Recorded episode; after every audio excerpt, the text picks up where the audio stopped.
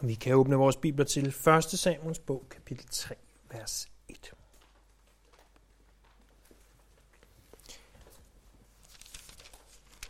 I det vi for et par uger tilbage påbegyndte 1. Samuels bog, der så vi i kapitel 1, hvordan Hanna, hun ikke kunne få børn. Hun bad til Herren, og hun fik en søn, og hun gav ham navnet Samuel. Hun havde også samtidig lovet Herren, at at får jeg den her søn, så vil jeg give ham tilbage til Herren. Øh, det var sådan set et, et lidt blandet løfte, fordi på den ene side, så skulle hun uanset hvad give ham til Herren. Det var loven i Israel, at den første fødte øh, blev dedikeret til Herren. Derudover så var Samuel levit, og det betød, at han en del af sit liv skulle tjene ved Herrens tempel. Men hun gav ham ikke bare til Herren for en periode af hans liv. Hun gav ham til Herren hele hans liv.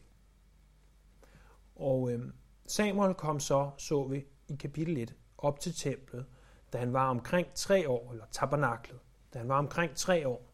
Og, og vi taler om det her med, hvordan følelserne har gået igennem Hanna og igennem Samuel, og endda også igennem ypperste præsten Eli.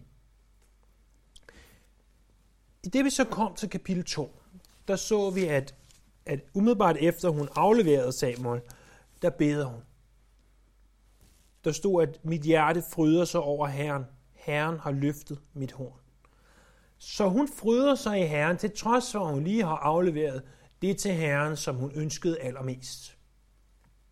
Vi talte lidt om, at kan vi glæde os i Herren, også når vi afleverer det til ham, som vi ønsker aller, allermest. Men der ved tabernaklet i Shiloh, og jeg nogle gange siger templet, nogle gange tabernaklet, det er det samme. Det var tabernaklet, det telt, der stod i Shiloh, som er en by øh, en 20-30 km cirka nord for Jerusalem. Der var ypperste præsten Eli, han havde to sønner, Hofni og Finehas de var ikke just øh, de bedste børn, der kunne gå på to ben. De øh, tog en del af offeret til sig selv. Øh, en del, som de ikke måtte tage. De narrede folk til at give mere, eller give noget andet, end det, de egentlig øh, forventede, eller øh, det, der egentlig tilkom dem. Og derudover så narrede de også kvinder, der tjente ved tabernaklet til at have samleje med dem. Alt det var ikke noget Gud han ønskede. Så han sender en gudsmand til Eli, ypperste præsten, som siger til, til ham, du er nødt til at vende om. Du er nødt til at lave en forskel på det her, ellers vil din sønner, og i sidste ende også dig og din slægt, blive dømt. I det vi så kommer til kapitel 3, der ser vi, at Gud gentager det her til Samuel. At Elis sønner vil blive dømt. Øh, derudover så ser vi også, at Samuel bliver kaldet til profet. Det her det er traditionelt set et af de helt store kapitler i Bibelen, øh, hvor at et menneske kaldes på højde med for eksempel 2. Mosebog kapitel 3, hvor Moses bliver kaldt, Esajas kapitel 6, hvor Esajas bliver kaldt, eller Jeremias kapitel 1, hvor Jeremias bliver kaldt. Men samtidig med, at vi ser Samuels kald, Samtidig med, at Samuel får at vide, hvad der skal ske med Elis sønner, så lærer vi nogle værdifulde lektioner om at høre fra Herren.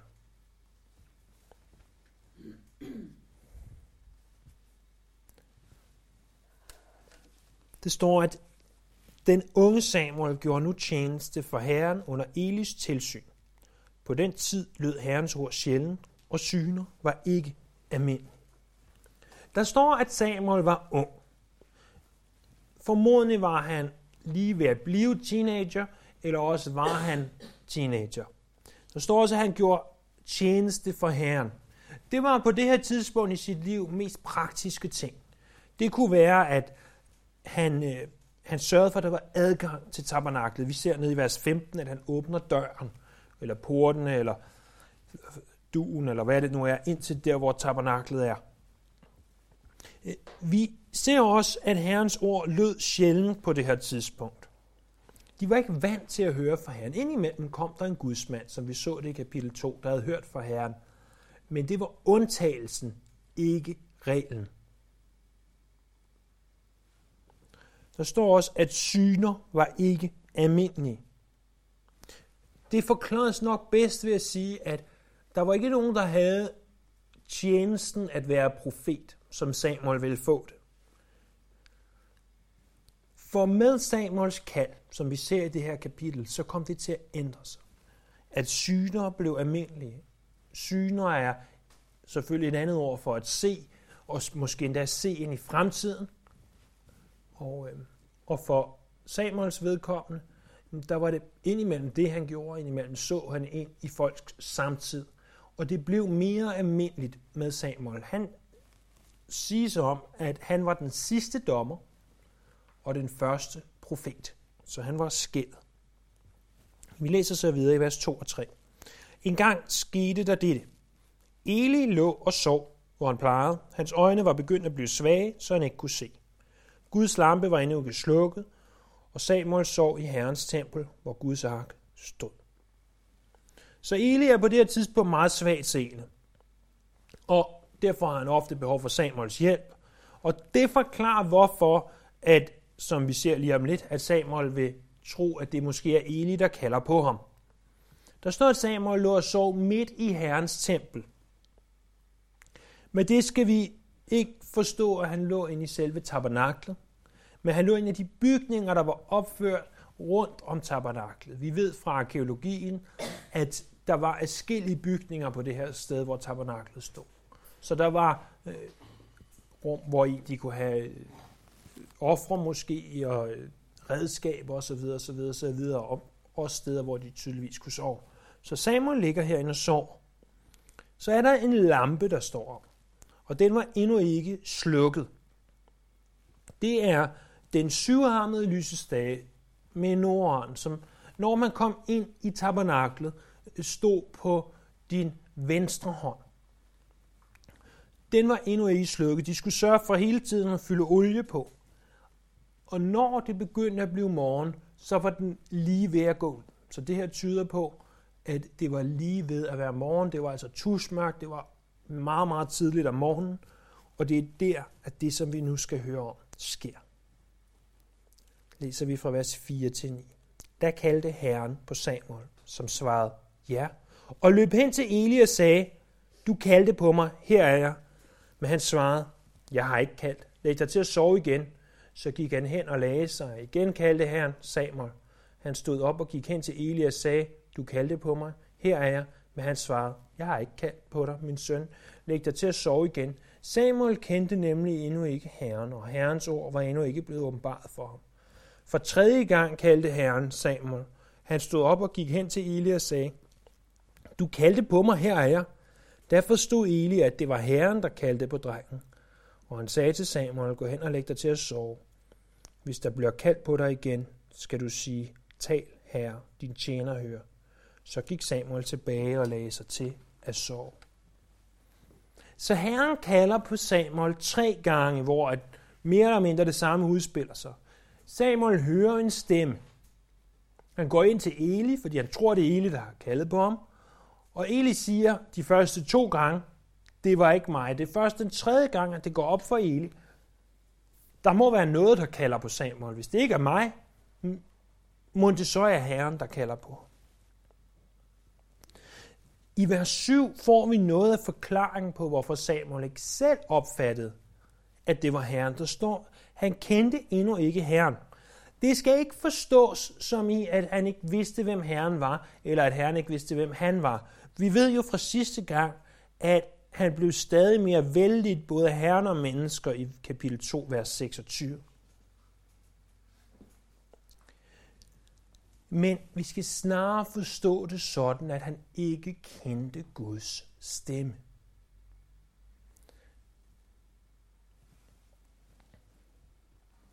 Eli, som jo var ypperste præster på det her tidspunkt, højt op i årene, han var noget tid om at opfatte, at det rent faktisk var Herren, der talte.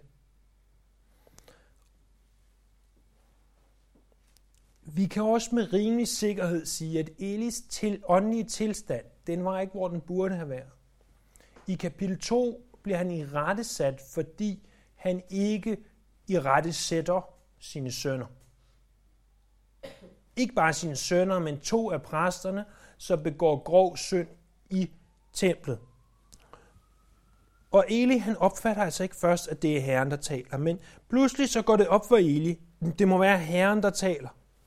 Og, og så siger han noget, som til gengæld er sandt. Når Herren taler, skal du sige, Samuel, tal, Herre, din tjener hører. Fordi når vi kommer til Herren, så må vi komme med forventningsfulde og villige hjerter. De skal være forventningsfulde for at høre, hvad Gud har at sige. Det er det, salmisten han skriver om i salme 119, vers 18. Luk mine øjne op, så jeg kan iagtage under i din lov. De skal samtidig være villige til at lytte til Herren.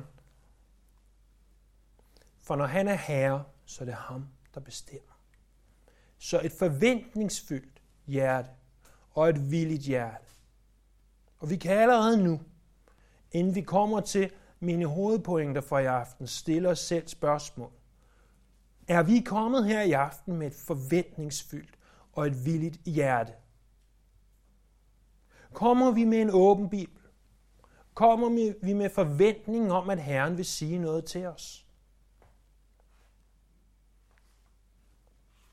Tror vi på, at Gud taler til os?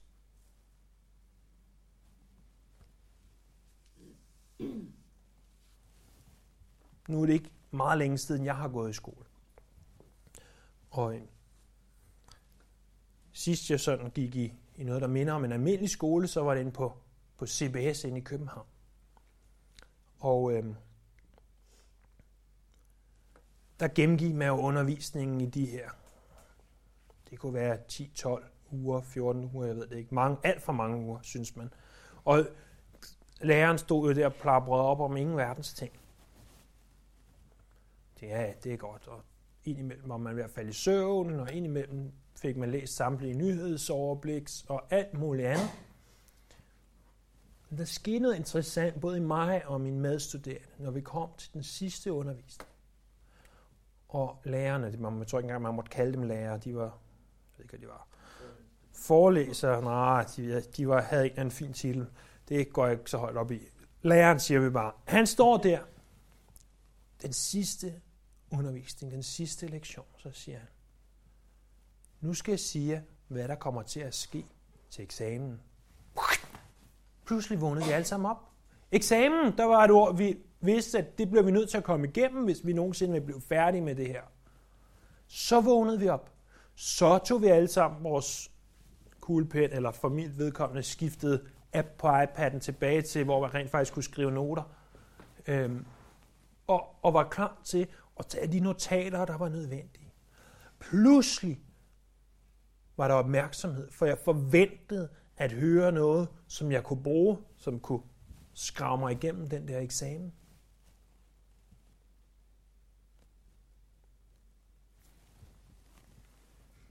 Forestil dig, at, at hvis vi kunne, at vi sagde en dag, så kommer Jesus selv, og det er ham, der skal undervise den dag. Jeg kunne love jer, at vi vil sidde forventningsfuldt. Klar til ikke at gå glip af et sekund. Vi vil alle sammen sidde med vores mobiltelefoner og optage det, så vi kunne høre det igen. Og med vores øh, kuglepen klar til at tage notater af, hvad Gud vil sige til os. Øh, jeg ved godt, vi fungerer ikke alle sammen på samme måde. Jeg siger ikke, at de alle sammen skal tage notater. Det er ikke det, det her handler om. Det handler bare om, hvordan vores hjerter er. Husk nu, det handler ikke om det ydre, vi gør. Det handler ikke om, at du kigger dig rundt og siger, hvem sidder og strikker, og hvem sidder og tager notater. Det, det, er ikke det, det er overhovedet ikke det, det handler om. Fordi jeg ved om nogen, det handler ikke om, hvad du fysisk sidder og gør. Det handler om dit hjertes indstilling. Husk nu, det er altid langt, langt vigtigere. Kommer du med et forventningsfyldt hjerte, og venter på, må Gud vil sige noget til mig i aften. Kommer du og siger, tal her, for din tjener hører. Hvis nu du var Samuel, og du får at vide, du, du er her i begyndelsen af teenageårene, og du får at vide af ypperste præsten. Det er nok Gud, der vil tale til dig. Du har ikke hørt om, at ypperste præsten havde hørt fra Gud selv, måske. Tror du så, du kunne sove? Tror du, du kunne gå tilbage i din seng og, og lukke øjnene og sige, øh, nu må du godt snart øh, gøre et eller andet. Du skal ikke vække mig alt for hurtigt. Jeg tror, Samuel har været klar til at sige, tal her, din tjener lytter. Og så står der videre i vers 10-14, da kom Herren, og han stillede sig foran ham, og han kaldte ligesom de andre gange, Samuel, Samuel. Og han svarede, tal din tjener hører. Herren sagde til Samuel, jeg vil gøre noget i Israel, som skal få det til at runge i ørerne på alle, der hører om det. Den dag vil jeg fra først til sidst lade det ske for Eli, som jeg har troet hans hus med. Jeg forkynder ham, at min dom over hans hus skal stå fast til evig tid, på grund af hans skyld. Han fik ikke sine sønner talt til rette, skønt han vidste, at de forbandede Gud. Derfor svæver jeg, den skyld, der hviler på Elis hus, skal aldrig kunne sones med slagtoffer eller afgrødeoffer. Så Gud kommer og stiller sig foran Samuel. Og han siger, Samuel, Samuel. Han siger det to gange, for det er vigtigt det her. Når Samuel siger, tal for din tjener og høre, øh, så lad mig fortælle, at det ord høre, det betyder at høre eller lytte med interesse. Lidt ligesom vi lyttede, når nu, at, at ham her, læreren, han fortalte os, hvad der kunne ske til eksamen. Vi lyttede med interesse. Pludselig var vores interesse flyttet fra Facebook, eller hvor vi nu måtte have været og befandt os, til hvad læreren sagde.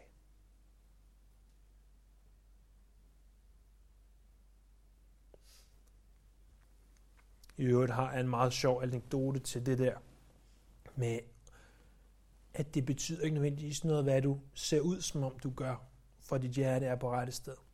Jeg gik jo med, med min bror Samuel på, på Kantmærk og, og vi sad et eller andet sted, og vi sad der og lyttede, og foran os næsten, næsten hver gang, et par rækker foran os, sad to, øh, to andre søstre, to piger. Og jeg lover jer, de to notater. Vi kaldte dem, øh, hvad var det, vi kaldte dem? Øh, hvad hedder sådan noget? stenograferne, tror jeg det var, fordi de skrev nærmest alt ned. Alt ned, hvad der blev sagt. Det, og hvis den ene så ikke nåede det, så kiggede hun over på den andens computer. Men det var sjovt at observere, hvordan de i begyndelsen af, af hver lektion skrev helt vildt løs, og så lige pludselig kunne man godt mærke, så mistede de lidt interessen, og så kiggede de lige over på noget, og så var der lige noget andet, og så snakkede de lige sammen. Det så ud, som om de var rigtig opmærksomme.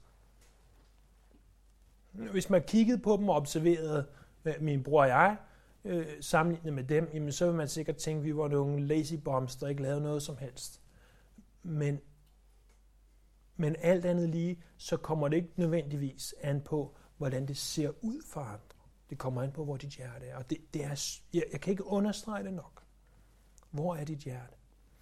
Samuels hjerte, ikke min Samuel, men den her Samuel, hans hjerte var, at han ville lytte, han ville høre Herren, og han ville høre det med interesse. Gud havde allerede tidligere troet med at udslette Elis hus, og nu siger han, nu gør jeg alvor af det. Det var gennem Guds manden i kapitel 2, at han troede med det her. Straffen for at forbande Gud i det gamle testamente. Nogle af jer, der kan huske, hvad den straf var, eller gætte, hvad den straf var. Døden ved det var godt gættet, hvis du ikke vidste. Det er døden ved stening. Det her, det lyder barsk, og det er barsk. Det Eli burde have gjort med sine sønner, det var, at han sagde, omvend jer. Eller måske endda bare stenet dem, jeg ved det ikke. Omvendt jeg eller stener jeg, eller bare sten dem. Jeg, jeg skal ikke kunne sige det. Men han gjorde ingen af delene. Det lyder ekstremt barsk, og det er ekstremt barsk. Men husk nu, han var ypperste præsten i landet. Hvis han ikke kunne være et eksempel, hvis han ikke kunne sætte sit hus til rette, hvem skulle så kunne gøre det?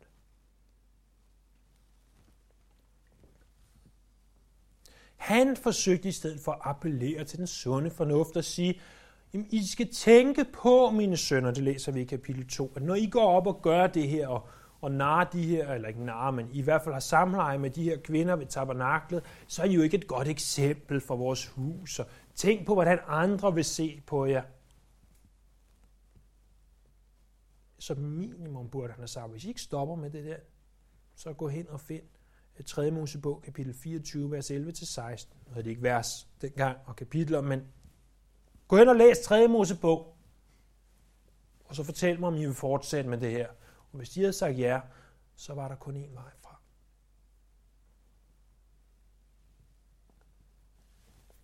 Det var John Owen, den her puritaner fra det øh, 16. Århundrede, der skrev, dræb synden, ellers vil synden dræbe dig. Dræb synden, ellers vil synden dræbe dig. Og Hofni og Finehas er et rigtig godt eksempel på det. Hvis du har ting i dit liv, som du tillader at komme ind, som du tillader at agere som de eller det vil, og du ikke får det slået ihjel rent åndeligt set, så vil det slå dig ihjel. Vi talte om det for en måneds tid siden i Galaterbrevet. Dræb synden, ellers vil synden dræbe dig. Det gør vi ved Guds ånd, fortæller Paulus os i Romerbrevet kapitel 8. Vi gør det ved at holde vores blik på ham. Men vi gør det også ved en viljesbeslutning og sige, jeg vil dræbe den her synd ved Guds ånd. Hvis du ikke har nogen vilje til det, hvis du ikke har nogen lyst til det, så kommer det heller ikke til at ske.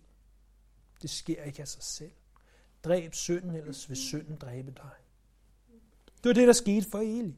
Han havde ikke dræbt synden i lejren. Og synden begyndte at hale ind på ham. Det, som Elis sønner havde gjort, og også Elis selv, det ville der ikke være nogen øh, tilgivelse for. De havde nemlig gjort deres hjerte hårde, så vi sidst. Og når man gør sit hjerte hårdt i, i den her kontekst, så vil der ikke længere være en tilgivelse. Vi læser så videre i vers 15-18. Samuel blev liggende til det blev morgen. Så åbnede han dørene til Herrens tempel, men han turde ikke fortælle Eli om synet. Der kaldte Eli på Samuel. Samuel, min søn. Han svarede, ja. Eli spurgte, hvad sagde han til dig? Skjul det ikke for mig. Gud ramme dig igen og igen, hvis du skjuler noget som helst af det, han har sagt til dig. Så fortalte Samuel ham det hele og skjulte ingenting for ham. Og Eli sagde, han er herren. Han gør, hvad han vil.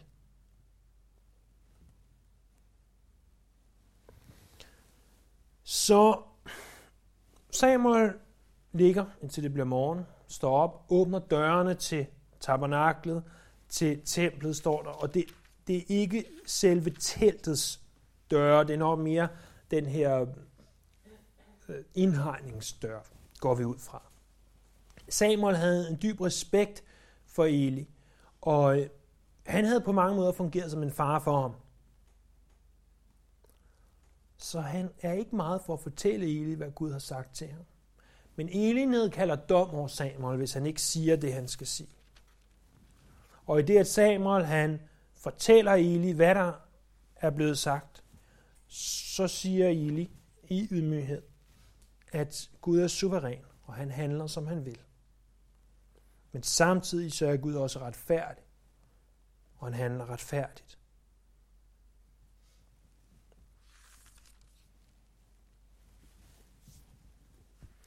Det, der er så fantastisk ved at undervise en bog som 1. Samuels bog, det er, at vi flest, øh, de fleste af os, vi kan, vi kan forestille os, hvad der måtte være sket. Det er meget, øh, be, øh, det er selvfølgelig historiefortælling, og det er meget øh, malende, at vi, vi kan næsten forestille os lille Samuel på, lad os sige, 12, 13, 14, 15 år, ligge der.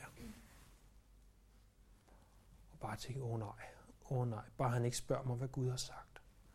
Og ikke turde sige noget, og lidt kigge den anden vej, og sige, nu skal lige ordne noget herover og lige ordne noget herover. Og Eli så spørger, hvad sagde han til dig? Skjul ikke noget af det for mig. Hvordan vil du have det, hvis første gang, at Gud talte til dig, så det Gud han sagde, det var, at en eller anden, som du havde kær, skulle udslettes på grund af den synd, der var i hans og hans families liv. Og det var det budskab, du skulle hen og forkynde. Det var lidt det, som profeten Jonas oplevede, bortset fra, at han ikke havde dem kær. Han fik at vide, gå til Nineve. Og fortæl dem, at hvis de ikke omvender sig, så slår jeg dem ihjel. Det var Jonas ikke meget for. Mest af alt, fordi han ikke kunne lide dem i Nineve, mænd. også fordi han tænkte, Gud han tilgiver dem nok alligevel. Men også fordi det er ikke et let budskab. Samuel har ikke haft let ved at sige det her, men Eli siger noget til Samuel, som jeg tror på, at Gud også har sagt til mig. Det er, at du er nødt til at sige det hele. Du kan ikke udelade noget af det. Det er jo en af vores mærkesager i Calvary Chapel. Det er, at vi vil ikke udelade noget af Guds ord. Jeg vil ikke være kendt for at springe de kapitler over i Bibelen eller bøger, som er svære at udlægge, som er svære at tunge at tale om, fordi budskabet er tungt. Fordi de taler dom. Fordi de taler helvede eller satan. Eller imod homoseksualitet. Eller imod synd generelt. Vi bliver nødt til at forkynde hele Guds ord. Fra 1. Mosebog kapitel 1, vers 1 til åbenbaringen kapitel 22, vers 21 og alle vers derindimellem. Det tager mange år. Øh, det tager rigtig mange år. Men lad os ikke springe noget over. For når vi ikke springer over, så får vi også det hele med. Hele budskabet. Nåden, glæden, freden og størst kærligheden, håbet, himlen. Men samtidig får vi også alt det andet, jeg nævnte tidligere med. Alt det, som er tungt og svært. Lad os ikke springe noget af det over. Lad os forkynde det hele. Således vi sammen med Paulus kan sige, jeg har ikke fortidet noget. Jeg har forkyndt jer alt, hvad der er Guds vilje. Det siger han til de ældste fra Efesus, da han mødes med dem i Miletos i Apostlenes Gerninger, kapitel 20, vers 27. I vers 19-21, skråstreg 4, 1, der ser vi, at Samuel kaldes til profet. Øh, eller at han anerkendes som profet snarere. Samuel voksede op, og Herren var med ham, og lød ikke et eneste, han lød ikke et eneste af sine ord falde til jorden. Og hele Israel fra Dan til Beersheba forstod, at det var betroet Samuel at være profet for Herren. Herren blev ved med at vise sig i Shiloh, for der åbenbarede Herren sig for Samuel gennem sit ord. Og Samuels ord nåede ud til hele Israel. Samuel vokser i alder, men endnu vigtigere, så vokser han i sit forhold til Herren. Han vokser i det, som Peter kalder noget og erkendelse i 2. Peter 3, 18. Det er langt, langt vigtigere, at vi, der er her til stede, vokser i dybde i forhold til Herren, end at vi måtte vokse i antal. Antallet er dejligt, det vil vi gerne have, men dybden er vigtigst. Det er altid vigtigt at have det rette perspektiv. Som Herrens nærvær senere ville være med David, sådan var det her med Samuel. Øh, når ingen af Samuels ord faldt til jorden, så betød det, at alt, hvad han sagde, det blev opfyldt. Øh, det er det, der var kendetegnet for en sand profet fra 5. Mosebog, kapitel 18, vers 21 og 22. Og lige fra Dan i nord til Beersheba i syd, der anerkendte de, at Samuel var profet. Så i hele Israel, Dan til Beersheba, det betyder i hele Israel, de anerkendte, at han var profet. Og Herren åbenbarede sig profetisk for ham i Shiloh, og så står der i kapitel 4, vers 1, at Samuels ord nåede ud til hele Israel.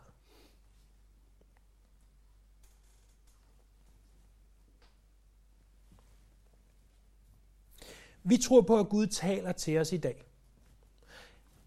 Gerne give et par generelle observationer om det her med, at Gud taler til os, og så derefter et par specifikke øh, lektioner fra selve kapitlet om det her med at høre fra Gud. Så vi er ikke færdige endnu. De generelle observationer, det er, at Gud taler for det første ekstremt sjældent, hvis nærmest aldrig, øh, med lyd til os mennesker. Når han taler, så er det oftest i vores øh, tanker, i vores indre. Problemet er bare, at Gud er ikke den eneste, der taler i vores indre. Lidt for ofte taler min mave til mig i mit indre om, øh, hvad jeg skal spise, eller hvad jeg har spist. Verden forsøger at sælge mig, hvor vidunderlig den er. Den taler i mit indre. Og Satan, han forsøger at lyve for mig, således jeg vender mig fra Gud. Det er ikke, at Satan er i mig, men han taler i den stemme, jeg kun kan høre ind i mig selv. Derfor bliver vi nødt til at lære at skælne. Hvornår er det mit kød? sagde jeg for sjov mave, men mit kød, der taler til mig. Hvornår er det verden, der taler til mig? Hvornår er det Satan eller hans dæmoner, der taler til mig? Og hvornår er det rent faktisk Gud, der taler til mig? Hvis du vil være sikker på, at det er Gud, der taler, så kan du samle Bibelen og åbne den og læse. Der ved du, at det er Gud, der taler. Men hvad så med den her stille sagte visken, som Elias kendte den som. Og som vi lærer en, en hel del om i det her kapitel faktisk. Jeg har øh, syv forskellige punkter. For det første så hører vi Guds stemme bedst, når vi er i tjeneste for ham. Det er det, vi så tilbage i vers 1, at Samuel gjorde tjeneste for Herren under Elis tilsyn. Hvis du er passiv i tjenesten for Herren, så skal du ikke nødvendigvis forvente at høre fra Herren. Jeg siger ikke, at du ikke kan høre fra Herren, men du skal ikke forvente det. For det andet, så var det tidligt, tidligt om morgenen, at Samuel han hører fra Herren. Det ser vi i vers 3. Hvorfor tidligt om morgenen? Hvorfor er det, at så mange kristne før os har sagt, at vi skal tage tid sammen med Gud om morgenen? Det finder man ud af, hvis man står tidligt, tidligt, tidligt op om morgenen. Fordi der er altså ikke ret mange, der, der skriver til en på Facebook tidligt om morgenen. Der er ikke sms'er eller telefonopkald eller forstyrrende familiemedlemmer tidligt om morgenen. Det handler ikke om tidspunktet på dit ur. Det handler om et tidspunkt, hvor du ikke bliver forstyrret. Så, så hvis du er et sted i dit liv, hvor du ikke bliver forstyrret, øh, mellem kl. 18 og 19, så er kl. 18 og 19 i min optik lige så god som mellem kl. 5 og 6. Eller 6 og 7, eller 7 og 8. Det her det handler ikke om et tidspunkt. Det handler om ikke at blive forstyrret. Og hvis du føler, at du aldrig hører fra Gud, Gud taler aldrig til mig, så gør det, Niels han talte om tidligere, stop mobiltelefonen ned i en spand vand, måske ikke bogstaveligt talt, det kan godt blive dyrt i længden, sluk den. Der er rent faktisk en slukkefunktion på den. Eller lad den ligge i et andet lokal. Hver et sted, sørg for at have det, som, som det nye testamente kalder et lønkammer. Et sted, hvor du kan høre fra Gud, uden at blive forstyrret af alt det omkringliggende. I vers 7, der stod der, at Samuel kendte nemlig endnu ikke Herren. Og jeg konkluderede, at det betyder, at han kendte ikke Herrens stemme, fordi det kan ikke betyde, at han ikke kendte Herren. Det havde vi allerede set i kapitel 2, han gjorde.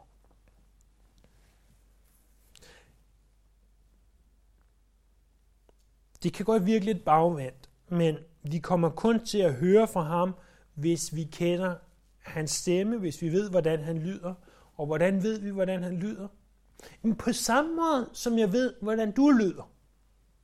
Der, der er flere af jer, jeg kan sidde ind ved siden af og høre, om det er dig, der kommer. Jeg siger ikke, hvem er jeg, men nogle af jer kan godt høre, om det er dig, der kommer, eller om det er en anden, der kommer. Øh, på hvad du siger, eller hvordan du går. Og hvorfor? Det er fordi, jeg bruger meget tid sammen med jer. Det er det samme med Gud. Hvis du vil kende hans stemme, så brug tid sammen med ham. Tid i ordet, tid i bøn, tid sammen med ham. For det fjerde. Så så vi, at Eli havde svært ved at skælne og forstå, at det her var, var Gud, der talte. Hvorfor? Jeg tror, fordi at, at Eli havde tilladt synd at være i tabernaklet i en del af hans liv. Synd kan fungere som en slags åndelig ørevoks. der hindrer os i at høre fra Gud.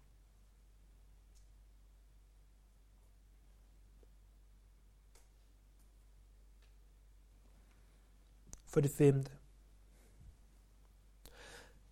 Hvis vi vil høre Guds stemme, så må vi være villige til at lytte.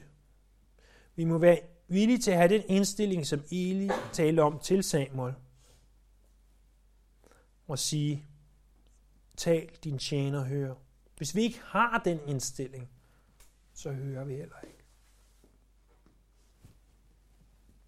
For det sjette. Hvis vi vil høre Guds stemme, hvis vi vil høre Guds tale til os, så må vi være indstillet på, at det ikke er alt, hvad han siger til os, der er lyserøde ponyer og små boblende hjerter. Indimellem er der noget, han taler til os om, som er hårdt, som er ganske ubehageligt, som kræver, at vi måske gør op med noget i vores liv, som kræver, at vi måske afskærer mennesker fra vores liv, som måske kræver, at, at vi bringer et budskab til et familiemedlem eller til en ven, så vi ved, de vil have os for at høre.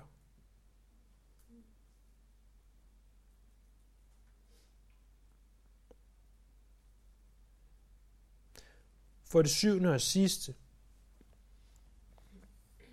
Hvis vi vil høre Guds stemme, så må vi også være villige til at gøre det, han siger til os. Også selv om Gud skulle sige, som han sagde det til Jonas, tag til Nineve. Eller som han sagde det til Samuel, det her er, hvad der skal ske. Og Samuel fik at skulle forkynde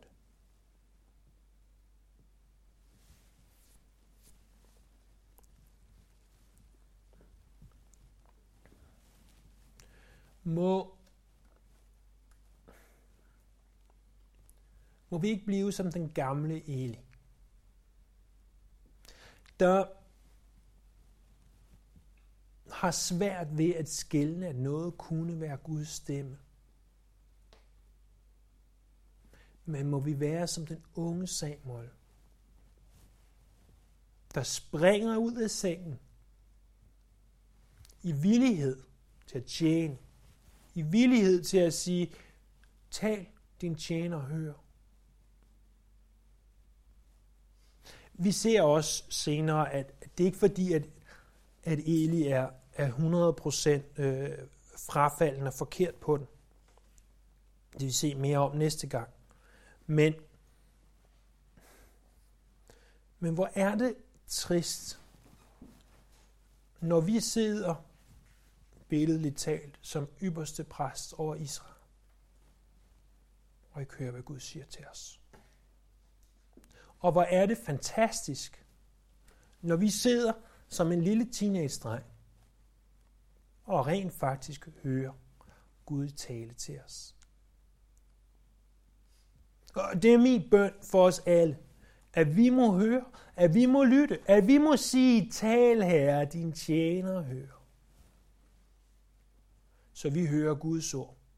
Så vi hører, hvad Jesus har at sige til netop os. Lad os bede sammen.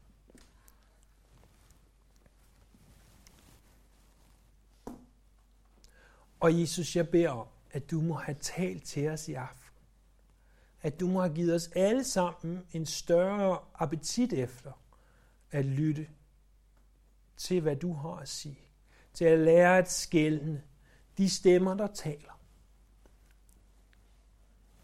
Og her, til de af os, der